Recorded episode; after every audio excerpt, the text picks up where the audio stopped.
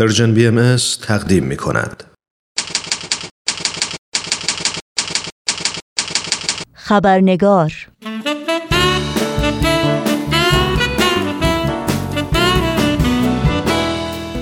دوستان و همراهان خوب خبرنگار نوشین آگاهی هستم و با خوش آمد به شما و تبریک ایام عید اعظم رزوان به پیروان آین بهایی خبرنگار این چهارشنبه رو تقدیم می کنم در بخش گزارش ویژه برنامه امروز گفتگویی داریم پیرامون پیام اخیر بیت اعظم به مناسبت عید اعظم رزوان با آقای وفا اخوان. و از اونجایی که این گفتگو تا حدی مفصل خواهد بود با پوزش بسیار بخش سرخط خبرها رو در این برنامه خبرنگار نخواهیم داشت.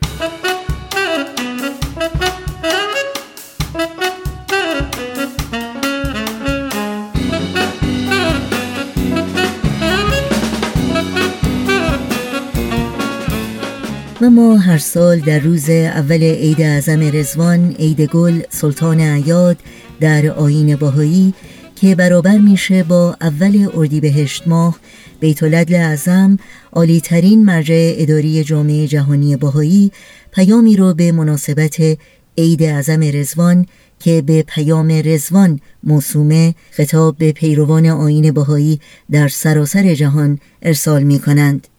پیام هایی که حاوی مطالب مهم و هدایت های پر ارزشی هستند که بهایان در زندگی فردی و اجتماعی و پروژه های خدماتی و فعالیت های جامعه سازی به کار می گیرند. در مورد پیام رزوان امسال بیت اعظم و مسائل مهم و تعمل برانگیزی که در این پیام برجسته شده گفتگوی کوتاه تلفنی داریم با آقای وفا اخوان مدیر کل شرکت مشاوره بین المللی نیو بریج و کارشناس و مشاور در زمینه های مدیریت و سازماندهی برای شرکت های تجارتی بین المللی شما رو به شنیدن این گفتگو دعوت می کنم.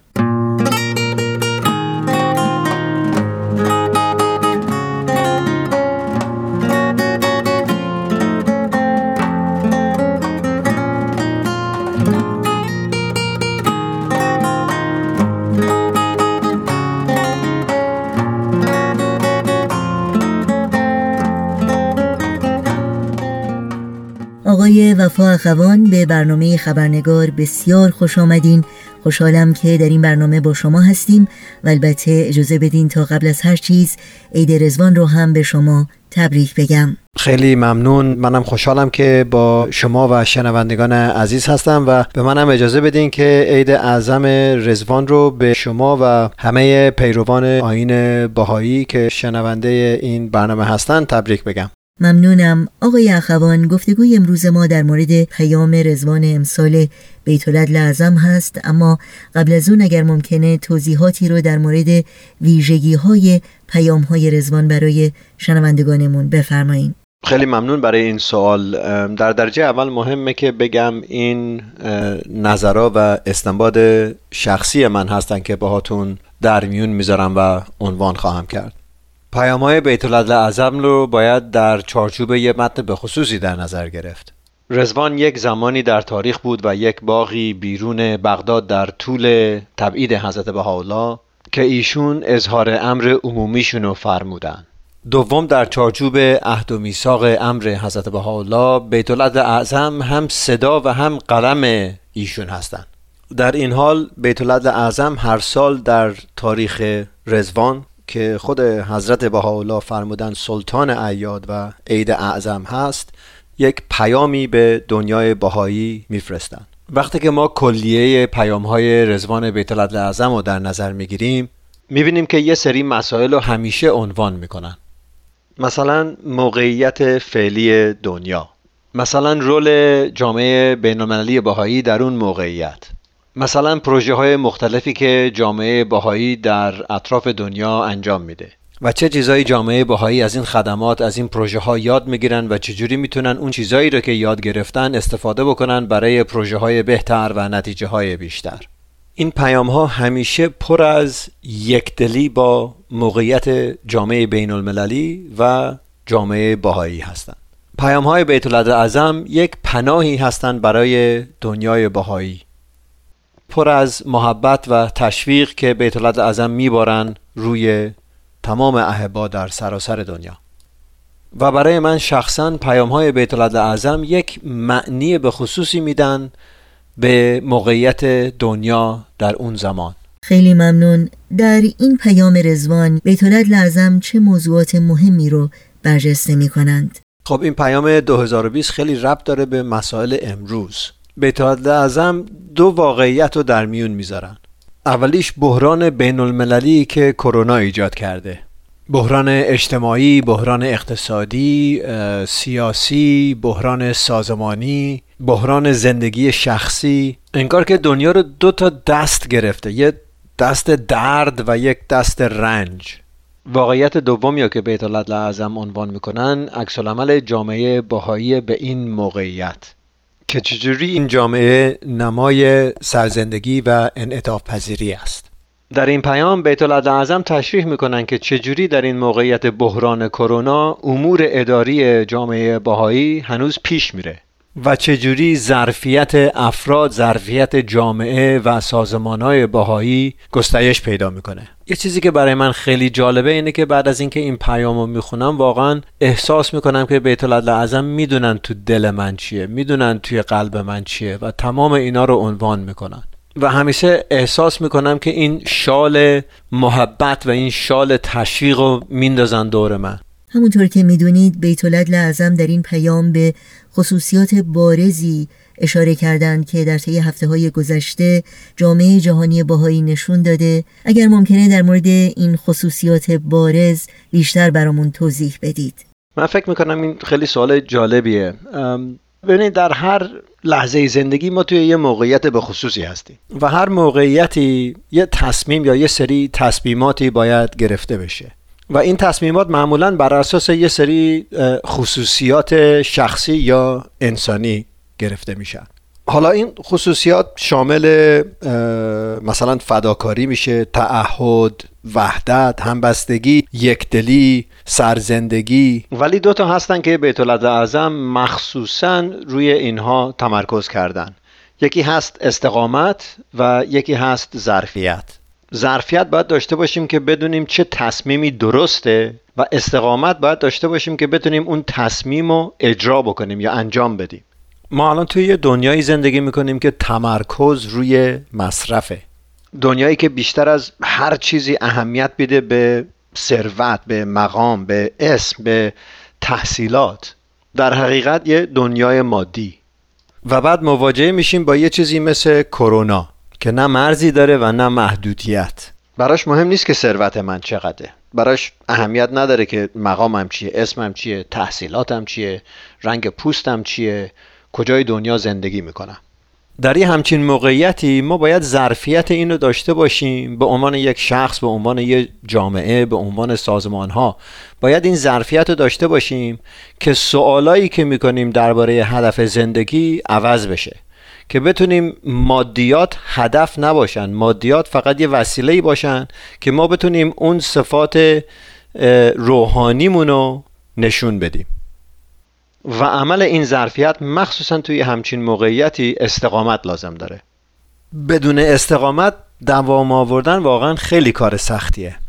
و من فکر می‌کنم که باید خیلی توجه بکنیم به این دو خصوصیت ظرفیت و استقامت. مخصوصا توی این سفر خیلی سختی که داریم و خواهیم داشت وسط این بحران کووید و فکر کردن درباره دنیای آینده ای که می‌خوایم بسازیم برای خودمون و برای بشر.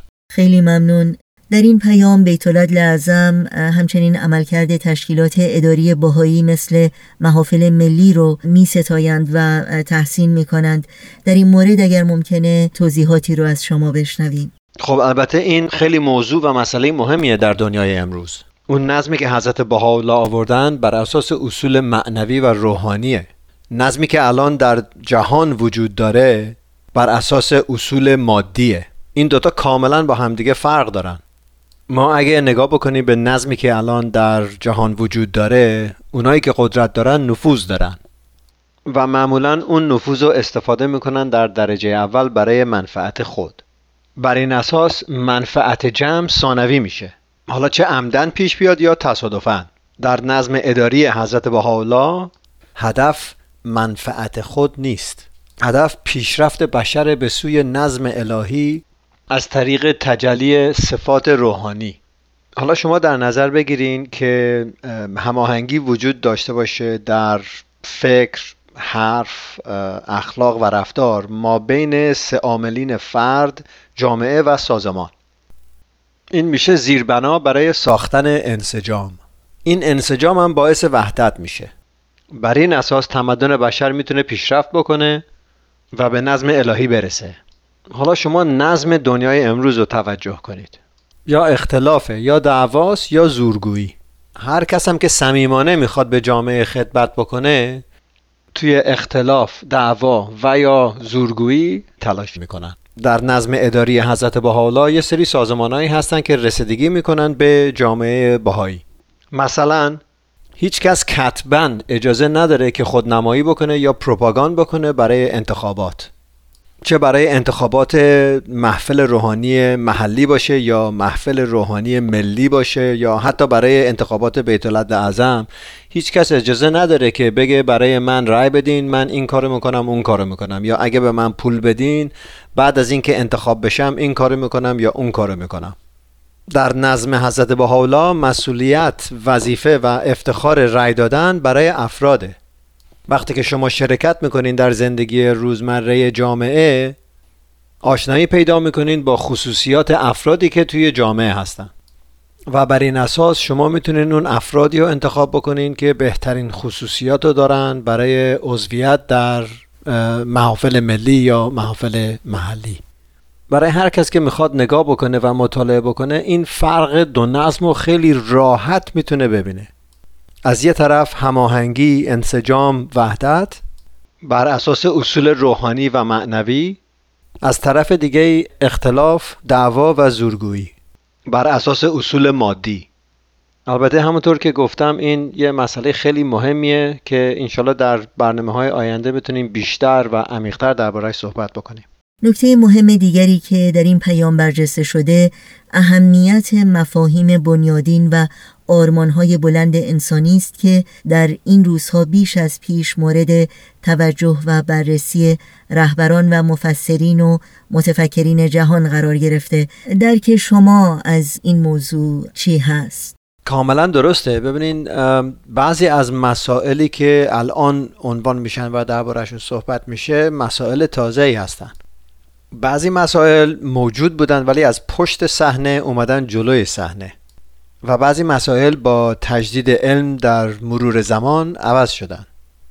اگر ما نگاه بکنیم در زندگی افراد در جامعه و در سازمان های مختلف حالا سعی می‌کنم یکی از ریشه هایی که باعث این موقعیت شده عنوان بکنم. قسمت عمده جامعه بین المللی یه سری تجرباتی داشته در این حدودا 20 سال اخیر. سال 2001 ما 911 9-11 رو داشتیم که بعدش یه جنگ عظیمی بود. سال 2003 مرض سارز پیدا شد. سال 2008 بحران مادی بین المللی پیش اومد. ویروس مرز سال 2012 بود. سال 2014 ایبولا اومد و امسال 2020 هم که کووید 19 تمام این مدت هم بحران تغییرات آب و هوا داشتیم و اثر و نتیجه تمام اینا رو همه دیدن. بحران اقتصادی، بحران سیاسی، بحران در جامعه فشار، افسردگی، زینوفوبیا، اصولگرایی، افرادگرایی و غیره و غیره و غیره. هرچی بیشتر به عمق این وضعیت ها نگاه بکنیم می‌بینیم که یک مسئله اساسی موجود است. و اونم اینه که طرز فکرمون عوض شده. یعنی از مسئله چه تصمیمی بگیریم طرز فکرمون عوض شده به اینکه چجوری تصمیم درست بگیریم. خیلی ها مثلا شروع کردن از خودشون می‌پرسن که هدف کار چیه؟ چرا باید کار بکنیم؟ چرا دارم کار می‌کنم؟ و زندگیم به کجا می‌رسه؟ از زندگیم چی می‌خوام؟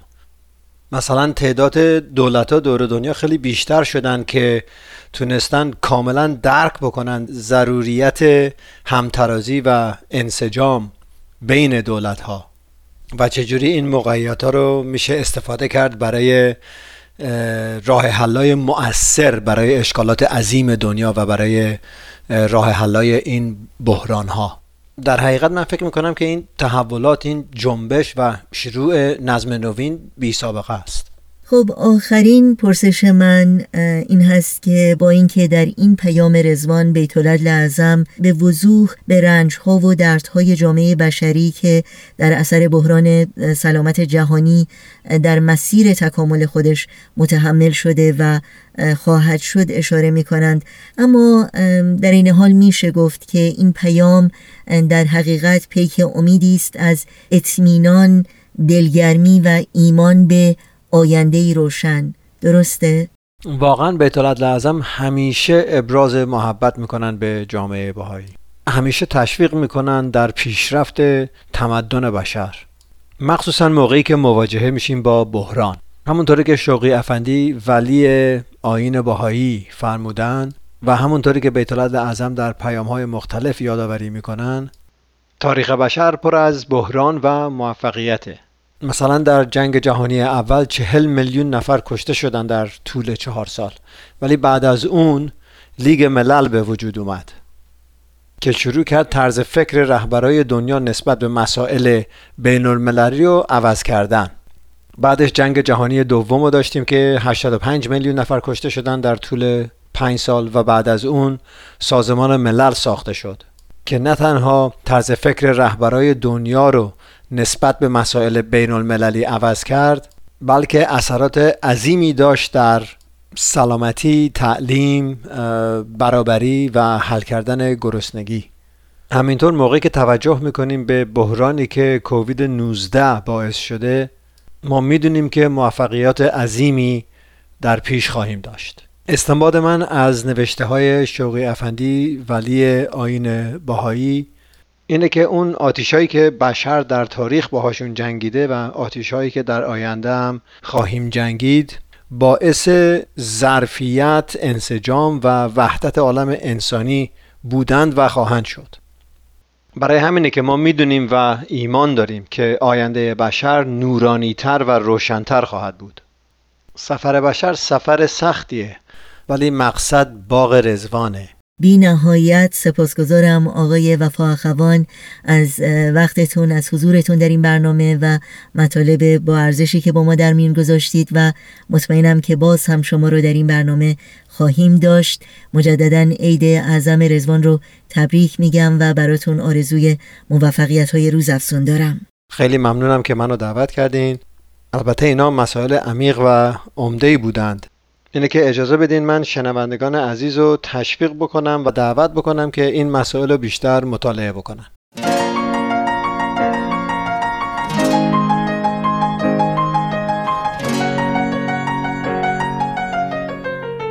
شنوندگان عزیز متن کامل پیام رزوان امسال بیت لعظم رو می‌تونید در سایت پیام ها خط فاصله ایران ملاحظه بکنید و در سایت www.bahaisofiran.org یا بهایان ایران اطلاعات بیشتری رو در مورد اصول و تعالیم آین بهایی و فعالیت جامعه بهایی مطالعه کنید.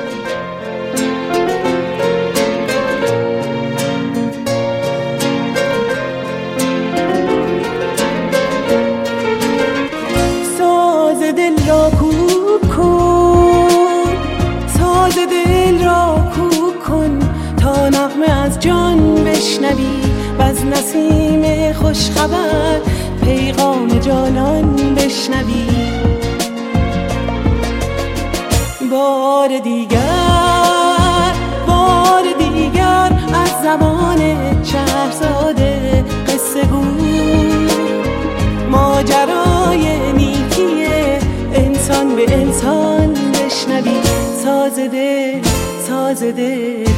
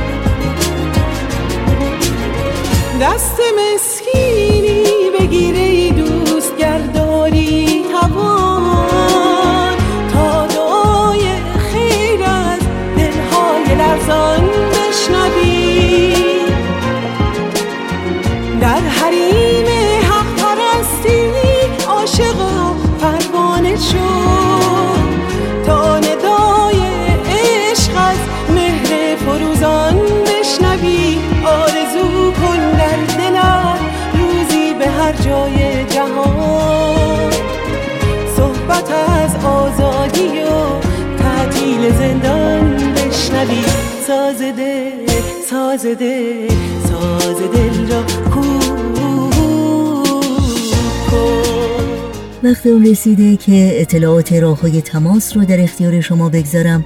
آدرس ایمیل ما هست info at persianbms.org شماره تلفن ما 001 703 671 828 828 در شبکه های اجتماعی ما رو زیر اسم پرژن بی ام از جستجو بکنید و در پیام رسان تلگرام با آدرس ات پرژن بی ام از کانتکت با ما در تماس باشید.